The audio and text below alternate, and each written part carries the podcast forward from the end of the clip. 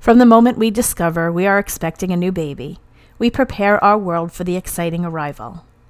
But we often forget to prepare an important member of our family, and that member is our dog. The dog knows something exciting is happening for the humans, but the details are scarce.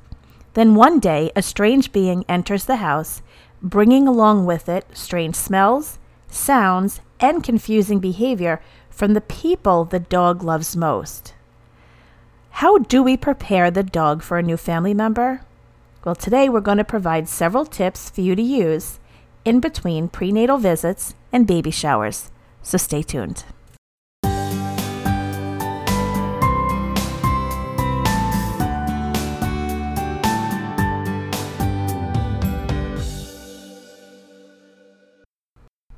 So, how do we prepare the dog for a new family member? Well, the first thing we're going to do is have basic obedience done. If your dog has not already learned basic obedience, now is the time to do it. Don't change your dog's world once the baby comes. Change it before the baby comes and have the dog ready for the new addition to the family without having much disruption to his life, or at least any more disruption than a new baby. So, we want to begin with basic obedience. Before your baby is born, focus on leadership to ensure the pack is properly structured. Basic obedience training is a great place to begin. Once your dog learns basic commands such as sit, down, stay, come, leave it, drop it, off, and place, Reinforce these commands while cradling a realistic looking doll. This exercise should include walking back and forth with the doll, simulating burping a baby, feeding it, and sitting with the doll in your arms. Once the dog is familiar with you cradling the doll, download recordings of a baby crying, gurgling, giggling, and any other sounds that you can think of, and play the recording while you hold the doll. Gradually increase the volume of the recording with each lesson. The goal of this exercise is for the dog to remain relaxed during different scenarios. If the dog reacts poorly, move the dog further away from you and the doll and try again. And when the dog is relaxed, gradually invite him to move closer and repeat the exercise. After each training session, put the doll away in a safe place. Treat the doll the same way you would treat the baby so that the dog knows that the baby is not a toy and is off limits to the dog. Number two, prohibit jumping. Not only is jumping on people rude behavior, it can cause harm to your child. Discourage your dog from jumping, especially when someone is holding the doll. This way, the dog exhibits proper behavior well before your baby arrives. Number three, curb bossy behavior. Let's face it, Sleep deprived parents quickly lose patience with a dog who barks or paws at them for attention. Dogs must learn to wait their turn. It is impossible for you to meet every need on his timeline. Now, of course, we want to be fair to the dog, so it is important that you continue to make time for your dog even after the baby's arrival. If you can no longer go on daily walks or play in the yard, consider hiring a dog walker to help you. Dogs do require mental stimulation and exercise to remain happy and healthy. It's a good practice to interact with your dog every time your baby's awake. So provide the dog with a special treat while the baby is eating, or speak to him while you care for the baby. And then, when the baby's sleeping, pay less attention to the dog. Just take care of his basic needs, but limit playtime. This way, the dog will look forward to the baby's presence. Number four, our baby is off limits to you. Over the years, we have heard people brag about their dog's protective nature with the baby. They find it cute that the dog sleeps on the floor in the nursery guarding the crib. People laugh when the dog growls at family members approaching the bassinet. But here's the problem this behavior is not appropriate. It is imperative that you communicate to your dog that the baby belongs to you and the dog must abide by your rules whenever the baby is around. To help the dog understand the rules, the baby's nursery can be off limits to the dog unless you invite him in. And when you do allow him in the room, at first, let him sniff around so he becomes accustomed to the unfamiliar smells. And then, after a reasonable amount of time, instruct the dog to leave the room. Of course, as time goes on, the dog can stay a little bit longer and can be with you. But again, the dog has to learn that when you tell the dog to leave, he leaves. The room is by invitation only. Number five, prepare for the homecoming. When you pack your bags for the upcoming hospital stay, include a t shirt, a blanket, or a burp cloth. Swaddle the baby with that item so it has both the baby scent as well as your own. Then ask a family member to bring that item home from the hospital. Invite the dog to sniff the item while they hold it. Then instruct the dog to move away. By doing so, you are communicating to your dog that the item is yours and he requires your permission to sniff it. This exercise helps the dog create respect for rules relating to the baby. And it also shows that the baby scent is not this lone scent. It is actually mixed with yours so that the dog understands the baby is part of you. Number six, the homecoming. The day you bring your bundle of joy home, ask a family member to bring the dog for a long walk so he can release energy. And the dog should be on the walk as the new mom is entering the house. Give her a few minutes to settle in while the dog is still out exercising. And then, once that she puts the baby in the bed or the bassinet, the dog can come home. We want the dog to greet mom, just the two of them this is a person that the dog has loved who has disappeared, whether it's for 24 hours or five days, and the dog is excited that she's home. We don't want the dog to come home and mom is holding the baby and she's like, cut it out, stop, don't go near the baby. That is not the introduction that we want the dog to have for the baby. Let the dog celebrate the return of his female owner. Then you can slowly introduce the baby although he may be familiar with the baby scent thanks to the item that you brought home from the hospital with the mom and baby scent together, it doesn't mean that the dog is ready for the whole entire package. Which brings us to number seven meeting the baby. The dog should be on leash when he meets your newborn. The mom should speak to him in a calm manner and allow him time to adjust.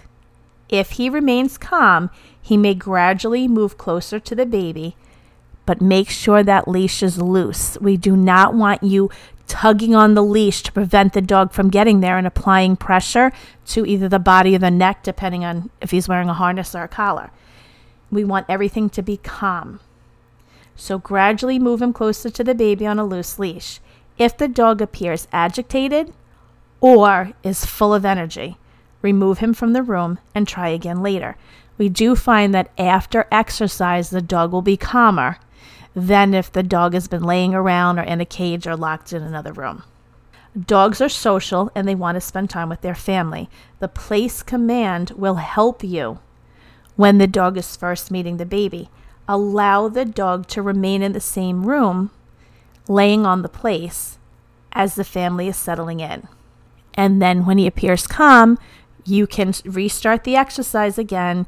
Mom is sitting there with the baby and the dog is able to watch. It's rewarded for good behavior. He can gradually move closer and closer as long as he's calm and does not seem agitated. Number eight, remember dogs are animals. Most dog owners love their dogs like children, and it's easy to forget that dogs are animals. Remember, animals think and act differently than humans. Therefore, you should never leave your dog and your baby unattended. Your dog could accidentally hurt the baby by jumping on them or becoming aroused by a crying or unexpected movement. Do not believe that only large breed dogs are a danger to your baby. Small and toy sized dogs can cause serious injury too, and there are cases on record where a very small dog has seriously injured or killed a baby. So don't believe that it's just these great big dangerous breeds that can harm your child. Any dog can, they're animals. And just because your dog enjoys the company of children does not mean he will immediately welcome a newborn. Training your dog before the baby's arrival is crucial, and it will prepare both you and the dog for the baby's arrival and for the dog to behave appropriately. And finally, what do you mean the infant grows into a toddler? Just when your fur baby gets used to a newborn, she grows into a curious baby. She is touching the dog and pulling hair and hitting and crawling and moving around. So you want to also educate your baby to be gentle when playing with your dog's ears, paw, tails, and when touching the fur. For you to prepare your dog early on, you should play with your dog's ears, play with the paws, play with the tail, and give the fur a gentle pull. I'm not telling you to pull hard, just a gentle pull, because just remember that young children and babies are not going to be as gentle as adults. And every time you touch the dog's ears, you can give them a treat, touch the paws, give a treat. Same with the tail and the fur. So this way, touching relates to something good for the dog, and the dog will hopefully not react if the baby touches them too hard. So, those are your tips today for welcoming a new baby into your home. Start early, practice every single day. Let your dog be part of this wonderful addition to your family. We have taken time to pause and learn. Now let's reflect. And this week's motivational quote comes from Mary DeBono. An open mind and helpful hands can do much to change a dog's future. This includes preparing your dog for the arrival of your new baby, taking the time to get the dog used to this new addition, and showing patience and understanding once the baby is born will help your dog continue to fit within your family without having an issue. We're going to start a new segment. Actually, we're going to start a couple new segments this week. Our first segment is trying to pair families with dogs in the search of a home. And this week, we are going to discuss Montana. Montana is with Fur Babies, located in East Rockaway, New York. Montana has a short coat. She is house trained. She is up to date on her vaccinations, and she is spayed. She is good with other dogs, however, they prefer that she has a home without cats and children. Montana is five or six years old. She is an American Staffordshire Terrier, about 65 pounds. She is great with basic commands like sit, down, roll over, paw, and stand up. She is also potty trained and crate trained. Overall, she can be energetic. She is very obedient when given commands. She has good behavior and her training is reinforced. Montana would love an active family that can hike, do agility, etc. She would do best in a home with a fenced in yard or an area that is not very congested, as it takes her time to warm up to new people. She is shy at first, so a crowded apartment building with no private yard would be stressful for her. Montana was found as a stray while she was a puppy with her brother Chevy. They were taken to the town shelter where they were pulled by fur babies after their hold period. Montana was adopted by a family hoping her presence would keep their son from moving out. Montana and the son formed an amazing bond, and he was the only one who played with her, trained her, and walked her. Because of a job opportunity, he had to leave, and sadly, no one else in the home paid much time or attention to Montana. She was returned to fur babies at about two years old, a very scared and unsure pup who really didn't know much about the world. For lack of foster homes, Montana went into boarding. This girl can jump and climb. She was very agile and would love some agility classes. She is doing well playing with large male dogs that enjoy playing and are submissive. Montana walks nicely past other dogs on her walks with no reaction. She sits and waits nicely for her leash to be put on, and she has great manners on walks and jogs. She needs some reminders when squirrels are involved. No small animals for her. Montana also gives the sweetest, most gentle kisses, hugs, and nudges. Montana has no experience with children, and they make her a bit nervous, so a home without children is a must. Please give this amazing girl a chance. She has so much love to give. Fur Babies needs a foster home or forever home for her as soon as possible. They can provide a trainer to work with her with her new family so she adjusts and settles in. For more information, you can contact Fur Babies by email at k o b e m n s t r at hotmail.com. You can find fur babies on Facebook or you can find Petfinder by searching for Montana and searching for fur babies. Our next segment is going to be answering questions about dog training school. As we have mentioned, ISCDT stands for the International School for Certified Dog Trainers. Each week we provide information on dog training, but we also want to provide information on how you can become a dog trainer. You can visit us at iscdt.com. We have online courses and we also have in person courses. So, a question that we received is How do you learn dog training online? And here's our answer. ISCDT online dog training course consists of 18 lessons. A homework assignment is required to complete each of those 18 lessons. Some of the assignments are written, which ensures that your understanding of the material provided in each lesson. Other assignments are video diaries. The video diaries demonstrate your skill as a dog trainer. ISCDT provides each student with their own personal mentor. The mentor assesses your skill through homework submissions. They provide guidance to enhance your skill and answer any questions you may have, even after graduation.